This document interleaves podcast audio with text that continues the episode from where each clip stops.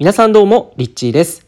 はい、ということで今回は幸せな経済自由人への近道というお話をしていきたいと思います。幸せな経済自由人、えーこれはまあどんなものなのかっていうことをね最初にちょっと定義をお伝えしたいと思うんですけれども、えーいわゆる本当にこうお金を持って経済的にも、えー幸せでありながら、え自由な時間も確保している人のことを、え言います。これがまあ幸せな経済自由人なんですけれどもこれ昔僕がですね、まあ、ある著名人の方ですね、えーその方から、ま、ビジネスでも成功されている方で、えーアドバイスをいただいたことがあって、えーまあ、そのあるこう小さなねステップでもこう成功になるべくこう最短で、え行くにはどうしたらいいのかっていう、まあ、そのアドバイスをしてくださったんですよね。これ何だと思いますかね？意外なこれ方法だったんですよね。でも僕自身ですねあのどうやって、まあ、自由な、まあ、経済的に自由人になることができるのかえ実際には、まあ、正直その当時は分からなかったんですよ。でただこの方がね、えー言っていた内容っていうのはもちろんそのやっぱりご本人がね、えーその業界でえーすでに成功されていたということがあったのでものすごい、え初めて聞いた時に、まあ、インパクトのあるすごく衝撃的な、えーまあ、アドバイスだったようにね今でも思います。で実際に今になってもそのアドバイスいただいたアドバイスを振り返ってみると確かにその考え方って、えー最短で経済従人になるこれ近道だなというふうに、えー思いましたので皆さんに、えー僕がその当時いただいたアドバイスを直接今日はお話ししていこうかなというふうに思います。でもう結論から言いますとえーその方から教えていただいたことっていうのは、えー幸せな経済従事になる近道それはですねあなたが、えー活動したい活躍したい業界を決めるっていうことなんですよね。えーっていう感じですよね。意外、なんかそこかみたいな、えー結構なんか、まあリアルな感じですよね。なるほどっていう。まあ、えー僕自身も最初なんか、なんかこう分かるようで、でも実際それってなんかできないよなっていうふうに思ったのが正直なところなんですけれども、まあでもですね、これ確かにこうよくよく考えてみると、えーまあ、えーある程度のその小さな成功幸せな経済自由人っていうのは本当にその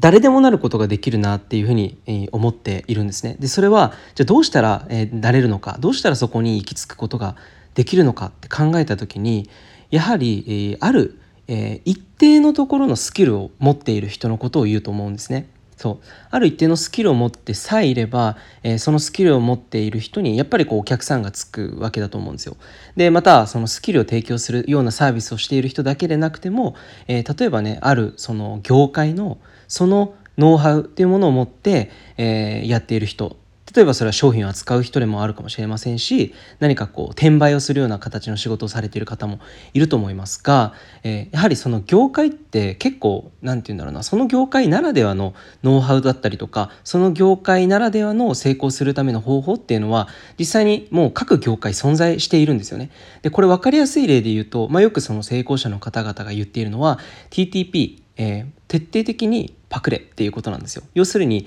モデリング真似をするっていうことが一番早いっていうふうに、えー多くの人が言っています。でこれを考えてみてもやっぱりえーすで、にやっている人の真似をするっていうふうな意味で言えばやはりその業界を絞ってその人を選定して真似していくっていうふうな考え方につながってくると思うんですよ。なのである程度まあ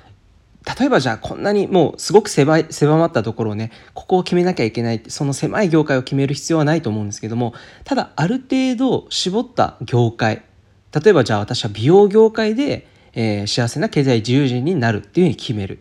あるいは、まあ、美容以外にもそうですね教育、まあ、教育も多分幅広いと思うんですがいきなりなんか、えーね教育の中でもいろんな分野があると思うんですけれどもそこをいきなり細かいところを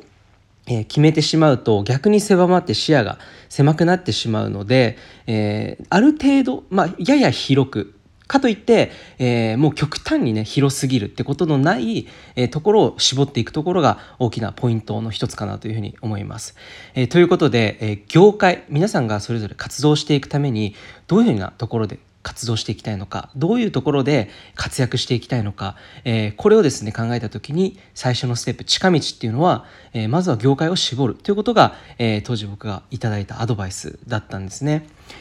うんまあ、このアドバイス本当になんかシンプルだなっていうふうに思いますしやっぱりこう、うん、その物事を達成している人っていうのはあの 2, 2パターンいると思うんですよ。それっていうのはどういうパターンの人がいるかっていうとまず1つ目はなんとなくこう好きなことをやってた結果気づいたらその業界にいたっていうパターンの人ですよね。でもう一つのパターンっていうのはあのいろんなことを知識を得てじゃ自分はこの業界で勝負していこうこの世界でやっていくんだっていうふうに定めていった人、えー、この2つのパターンっていうのは大きく違うのは、えー、自分がそういうふうになると思わないけどやってった結果勝手にそうなってしまったっていうのが最初のパターンででも、えー、後者の方っていうのは結構頭で考える、えー、ことが多い方かなというふうに思うんです。でやっぱり、まあ、それはタイプによっても全然違うと思うので一番僕はやっぱお勧めしたいのはとにかく自分がまずは好きなことは何なのかっていうすごく抽象度の高い投げかけでもあるんですけれどもでもやっぱり心がワクワクすることとか楽しいことっていうのは結果的にですねあの長続きするんですよ。いくら後者の頭で考えて業界を絞ってここで勝負するって決めた人、えー、だったとしてもですよ、えー、本当にそれが心からワクワクするものっていう最初のそのスタートがそこであれば、えー、一時的な例えば成功を収めたとしても大概そういう人っていうのは別のことをしたくなっていくんですよね。でもやっぱり長くその業界で活動活躍していきたい活躍していくためにはやはりその自分の心がワクワクすることっていうのがすごく大事かなというふうに、えー、これは結構まあ冷静に思います。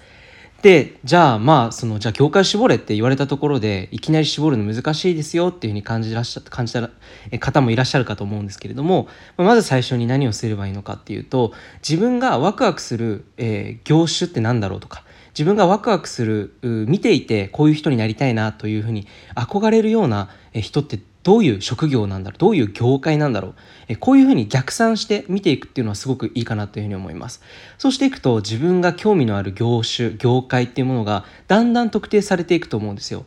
でこれちょっとおまけなんですけれども今の時代っていうのは一つの業種だったり一つの業界に収まらなければ成功ができないっていう考え方っていうのはないと思うんですね。それはなぜかっていうと今っていろんな可能性がやっぱりあって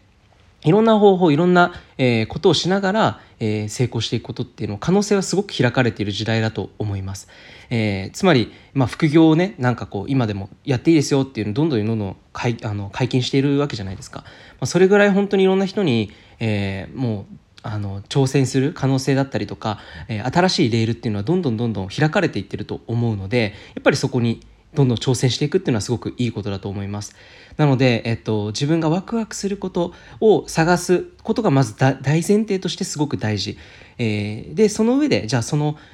あのその感情その自分が本当に幸せだなワクワクするな楽しいなって思うことを仕事にしていっている中で出会う人あるいは自分が憧れてしまうような人。こういう人たちっていうのはどういう職業どういう業界にいるのかみたいなところを逆算してみていくとある程度自分の、えー、行き着く業界っていうのも見えてくると思うのである程度見えてきたのであればその業界をもっと徹底的に深く調べてみたりあるいはどんな可能性がその業界にいることによって、えー、自分が関わることによって、えー、可能性として起こっていくんだろうっていうところを想像膨らませていくと意外とものすごくあの可能性が広がっていくんじゃないかなというふうに思います。ということで、えー、ちょっとね、えー、話がやや、えー、広がっていったんですけれども、まあ、シンプルに、え、自分のね業界を選ぶっていうことが、え、幸せな経済自由人になるための最初のね近道というか第一歩になっていきますよというお話でした。